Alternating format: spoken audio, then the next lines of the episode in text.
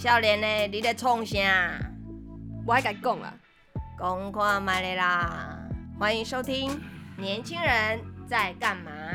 真的好恶哦、真的好疯。哪里恶啦？在干嘛？不要在创啥？不要公看麦。不要，现在年轻人真的很难搞。大家好，我是丁妈，欢迎收听《年轻人在干嘛》。OK，好，今天我们要谈的这个题目非常有意思，就是哎，大家有没有去过城隍庙去跟月老求姻缘？就是两位在场的两位，一个是，一个是，呃老师渣男，一位是。到底让 OK，好，两位想请教一下，你们去过没有迪化街吗？有去过买东西，但不是去求东西。没有去求月老。嗯，我也只去过办过年货而已，嗯，没有求过月老。哇塞，那你们两个是情场上面、爱情市场上的胜利者哎。没有胜利者只有就是渣男，不然他就不叫叫渣男了。道德浪女也是胜利者啊，不然怎么叫浪女呢？哦，我们只是不同方向，不同方向。哦这，就不好说了，都已经被剪掉了，我们就不说了吧。OK，好，所以这个去求月老的时候，通常很多人都会列，就是他的爱情的清单，到底这个对象他到底是长怎么样，然后会有什么样的条件，他想要跟他相处的品质是什么，他可能在这个清单上都会列得清清楚楚。然后我很好奇，想要问一下，你们两个有爱情的清单吗？没有，你干嘛回答这么迅速啊？这怎么讨论下去？嗯，那个爱情的清单，其实我也没有爱情的清单，我也是蛮跟着感觉走的。但是我所知道，其实如果你想要找到一个适合自己的对象的话，其实是应该给自己一个爱情的标准和清单的。哦，不过我我以前有爱情清单呢，我要老实说，因为我我以前清单就是拿来给自己打破的、啊，你自己说说看，你打破对啊，我就每次说呃一定要早起，就是这个第一个参就是要成为我的男朋友的第一个首要任务，就是他要是一个成型人，成型人成型就早上一定一早就醒来。哦，第一个已经不符合了，第二个呢？你怎么知道不符合？因为我知道你自己也没起多早。来，第二个呢？我以前是成型人呐、那是以前的事了。来，第二个。我是五五点半起床，那后来就是真的就没有了，就是就喜欢的这个人就他就是一一直睡懒觉的人，真气死我了。然后第二个第二个爱情的清单就是他就是要呃一个非常呃应该怎么讲，就是让我欺负的人。嗯，哇我，清单的第二个名就是要让我欺负，然后任劳任怨。都不是哎、第二个也不符合。还有啊第三个呢？你可以讲快一点吗？我们一想好想一直打枪你哦，赶嗯快。有不要申辩呢？没有，就第三个喽。然后爱情清单的第三个就是身高要一百八十公哦，这个达到了，这个达到了。嗯好，，就是这样。那于是我就我的爱情清单只长三这三样，只有一样达到达标。所以爱情清单到底顺着这个名单，到底能不能找到爱情的对象？我每次都觉得我想要什么，我越说我不要什么就来什么，所以到后来我就觉得，那我就不要说我要什么了，那你曾经说你不要什么来什么我，就说我不要，我不要那个单眼皮啊，不要跟单眼皮男生交往，因为我觉得单眼皮男生长得不好看，就立刻就交到一个单眼皮。单眼皮男生很有特色，好不好？没有，我就喜欢大眼睛啊，我喜欢浓眉大眼。哦，还好我就是浓眉大眼，你还好啦，你普通。你哦你好客气是柔美哦大眼的我明明就单眼皮。不是。OK，哎、说到单眼皮这个，我真的就是我的那个爱情清单有一项就是要单眼皮。嗯突然又多一样，我那你达标两项了，五十趴。对，五十号达达到两项，但是就是只要是双眼皮的男生就没办法喜欢。嗯对对对，这不知道为什么被被单眼皮给下了诅咒。OK，所以你们，那你你自己还有不要什么来什么的？还有就是说，我不想要跟就是讲英文是母语的人，就是太多的聊天接触，因为我觉得这样就是很，唉，就是很伤很伤自尊心啦。我宁愿跟我宁愿跟就是他也是母语是哎、英文是第二外语的这种譬如说聊天，西班牙语，什么西班牙语？西班牙预算吗？台语没有，就是就是就是，例如说，比如说像是一些什么法国人啊、或是哪里土耳其人啊、以色列人，就他们不是英文为第一母语的这种人哦啦。聊、哦。聊天，这样聊天起来比较没压力嘛。哦，我就就是用我就是用英文聊天，但他们英文反正也没有到太好，所以就是大家比较比较平等，对，沟通这样子。哦，不会觉得自己特别笨。哦，所以听起来你又交到了一个美国人了。对，是的，谢谢大家，不要再乱许愿 许愿词不要乱许愿，所以清单不要什么，就是不要什么来什么。嗯，OK，好，那那老师渣男。你是不要什么来来什么，还是要什么来什么？我通常我的大脑比较不活泼，你知道吗？我都很少想这样子的问题，所以但是嗯，所以就会有一些原生家庭的影子。我发现有的时候你就可能特别向往某一些，就是你的潜意识肯定会给你一些回馈，就像刚刚那个那个小德德啊，不道德不是道德让你所说的，就是哎干嘛翻白眼？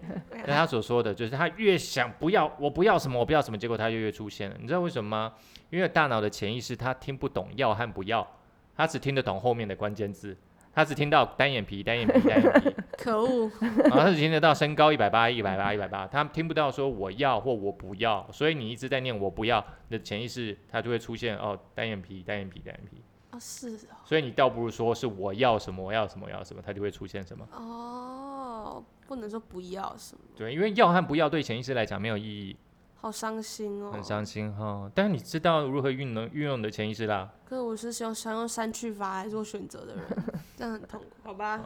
啊，我的我的标准，反正呃，我所知道就是一定要其实要给自己相对明确的标准，呃，那个符合你标准的人，他就会出现。那你的标准里头有大奶的部分吗？那是一定要的，好不好？可能如果我的标准里面五项大奶可能占三项，嗯，确定吗？这个当然要很肯定啦。说我要羞于启齿，我很喜欢就是女生身材好这件事情吗？所以所以那个大奶是一个，那还有什么？大眼睛哦我后来在认真的想，我觉嗯得他要就是 孝顺，是不是很老套？啊？还孝顺这个指标如何验证啊？我觉得就是我会看他跟家人之间的互动。所以你都一定要到潜入对方的家庭，哦，起码他在跟我谈论他跟他妈家人的相处的时候，我会有所感觉嘛。他如果说，哎，我不，我跟我妈怎么样怎么样，我很超讨厌他怎么样，他每次干嘛干嘛，我可能就知道他以后，也许我们俩结婚之后有了小孩之后，他也许也会这样子跟关家人的关系不好。哦，所以你很期盼那个家人的关系，对我很期盼那个家人的关系。所以那个清单里头有没有自己跟原生家庭的那个关联性啊？譬如说单眼皮，不喜欢单眼皮，还是因为你爸单眼皮？我不知道啊，这我不知道啊。但我爸也没有每天讲英文啊，这是怎样 你爸英文还不错啊，啊？他就是很喜欢，就是神经病的时候讲英文而已。嗯，那肯定还是有点关系喽。OK，所以原生家庭的这个关系里，我讲的是原生家庭里头，譬如说渴望，呃，这个老实渣男他很渴望一个家庭很和乐的这种向往，所以他的那个在爱情清单里头就有一个孝顺，有没有可能？呃，有没有可很有可能。然后我也很希望我的另外一半是很聪明的。很聪明，那你的嗯原生家庭是？我的原生家庭，你看我后来发现我为什么会有这个标准，也跟我的原生家庭有关系。怎么说呢？因为呃，我父亲年轻的时候，在我年纪还小的时候，他很喜欢炫耀他的女朋友们都是，比如说就是北一女的啊，都是台台大的啊大的啊，要不就是什么、什么研究所的啊，国外念书回来的啊。我就会觉得哦，好像另外一半应该要是这样的标准，因为我看他在炫耀的时候，眼神中的那个光彩，那个下巴抬得之高，我就觉得、哦、好像这是一个标准。所以我就会觉得说，哦那我的另外一半应该也是要聪明的。哎，最小凡的这个爱情清单里头，真的有，好像真的就是有家庭的这个元素，家庭的这个价值的元素在。Yes，OK，那道德让你想一想，你有没有家庭元素的这个部分？哎，如果有家庭元素，我可以先分享一下我，像我的父亲很勤劳，就是我的父亲非常勤劳，然后他是一个就是很就是很喜善用时间的人，所以我基本上我基本上是对这样的就是一个会勤奋然后善用时间的男生是非常向往的。可是我却为什么没有找到呢？可是我就 最后这一句听起来有点好笑。眉头都皱了，是怎么了？怎么会这样啊？完全都没有找到，我这是违逆我自己的内在的渴望。是好吧，这很奇怪。好，我现在你有时候未曾体验过的，你会有一种好奇心，想要尝试一下。对对，像我就是这种人，所以我就是你是怎样？就是我不要，然后我就会觉得，哎、我真的不要吗？那我就去试。哦，那看起来你家里没有给你带来什么样的价值跟你的渴望吗？家里的价值，我只觉得我很希望找到未来另外一半关系是像我的爸爸和妈妈相处的模式。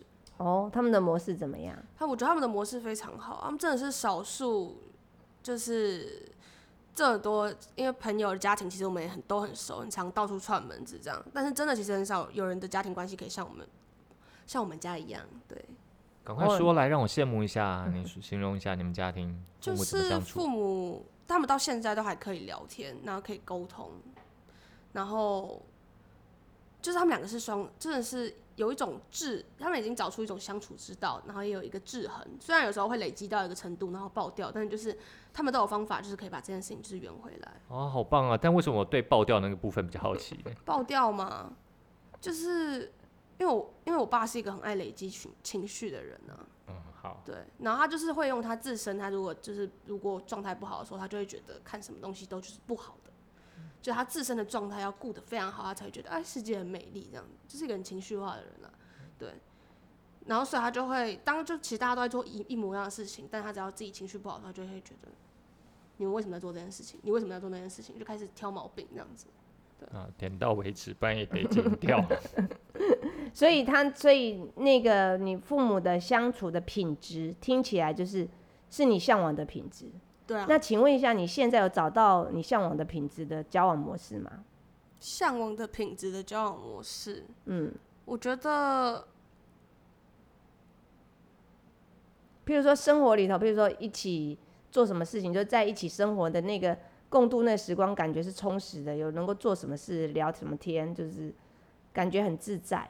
哦，对啊，就是自在啊，就是自在舒服，然后没有觉得一定要怎么样，就是大家都是照着自己的心意走，没有在也没有在配合对方说哦，我知道你不喜欢这样，所以我不这么做之类的这种事情。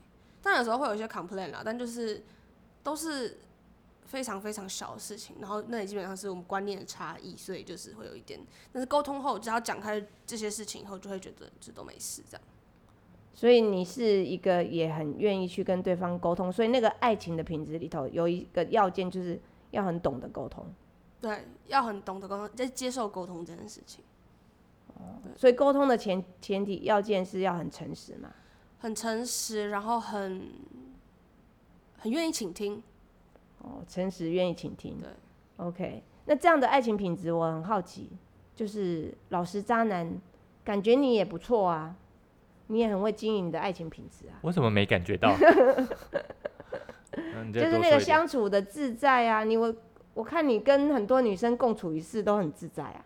跟很多女生共处一室很自在，我感觉这房间挺拥挤的。嗯，然然后呢？所以呢？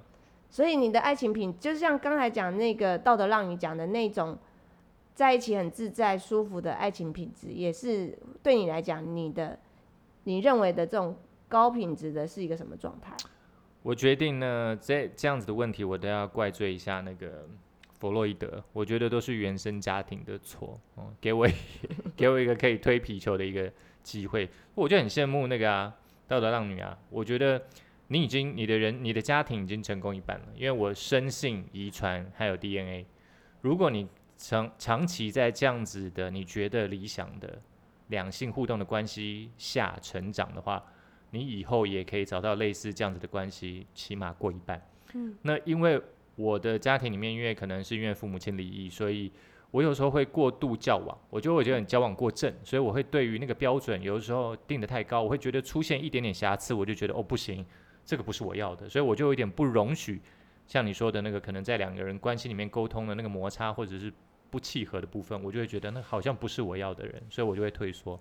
哦，所以面对那个冲突，对，面对冲突的这个受挫的能力，其实蛮重要的。其实有时候我常常看有一些就是夫妻，他们相敬如宾，就是非常的客气，然后彼此在外面外人的眼里就哇，这是神仙眷侣，他们没有吵过架。我听到这个时候，我其实我蛮害怕的，我自己的内在是害怕，因为想说啊，怎么可能都不吵架？那他们真正内在的都没有一件事情是冲突的嘛？一定有人会受委屈。这个有一个委屈的一方，又或者是大家都在掩饰什么？嗯，那因为如果两个人在一起是掩饰的关系，其实是会累。其实这个这个关系是很累的。那我不知道，就是在这个部分，就是老实渣男，你说说看，就是这个部分会不会？你的现在，你你有这个觉察吗？但是我很好奇，就是你自己会不会对这方面的这个宽容度会再加大一点？嗯，我想，因为这代价，我想就是，嗯，就是时间啦，就是随着年龄的增长，当然你慢慢对自己越来越了解，你就要学习的去调整你对这些事情的感受，那你有一天可能就会比较正常的就步入你所期望的那个关系里面。那但是说现在呢，可能还他还在调整中，嗯，所以，所以我是从老实变成渣男，希望下一步我可以变成一个那个，我一直期望我自己是一个好父亲的角色，可以做好这个角色。OK，那但我有听闻有一个，就是你好像有很多关于这个激烈版的故事，就冲突版的故事。哦，你说曾经就是跟另外一半，然后打到脑那个头破血流吗？对啊，对啊。我曾经因为跟另外一半吵架，然后抓起手上那个房间里面的啤酒瓶，然后往自己的额头上一招呼，你知道，就是动作片看太多，你就觉得会有两滴血，然后留下来，拿卫生纸擦一擦就可以继续睡觉了。结果完全不是，你就是满脸是血，满身是血，满地是血，然后两个人就骑着摩托车，然后去 骑骑摩托车，然后去医院，然后做就缝合，然后在头上就留下了哈利波特般的疤痕。如果大家在街上看到一个头上哈利波波特疤痕的人，那可能就是老实渣男，老实渣男的标记嘛。老实渣男千万不要秃头，一秃头就被发现。OK，所以这个关于面对这种爱情，又或者是相处关系上的冲突的时候，其实也是最考验爱情品质的时候。这就每次如果人家问我说什么是爱情品质，我就是说，那他们吵架的时候怎么复合，那就代表爱情品质。哦，爱情品质不是在最美好的时候看到，因为那最美好太容易经营，每个人都受得了。但是冲突不是每个人都受得起的。赞哦，超棒的！我收到一个好有价值的一个讯息哦。你知道为什么吗？因为我每次都会看两人关系相处的上限，我从来就没有关注过他的下限是什么。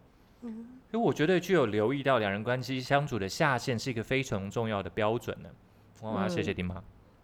呀，就是这个这个下限是我们每一个人在内在最能够去承受的，也是你对对方的爱。你越对你真的是很爱他、很在乎他，你能够那个承接的那个挫折就会越大。这个部分就是啊，怎么了啦？害我接不下去。真的哦。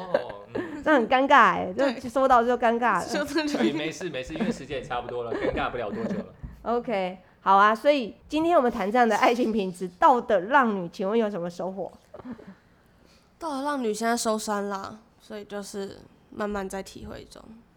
但是我还没有吵过架，所以我真的不知道会长什么样子。那但我觉得你讲的那个东西是对的，是对的。嗯，OK，好。那诚实渣男呢？老实渣男？我觉得你讲的那个是对的。你们就这么敷衍，不会自己结论一下吗？一定要我做结论吗？诚实啊，这是老实的部分出来讲话啦，说觉得是对的就要说是对的。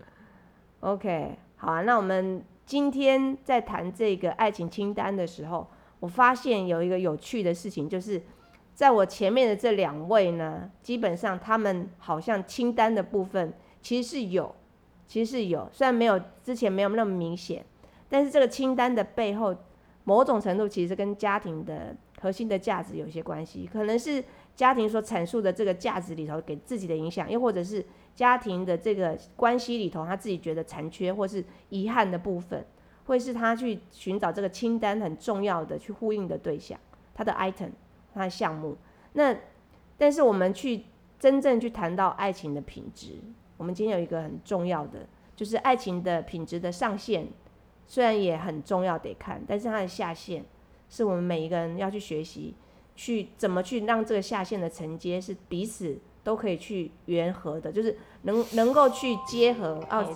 好感动哦！哎呦哎呦，时间到了呢，感动的瞬间，时间到了。我们真的是录音太我们太专业了，以至于把这种收音都收进来。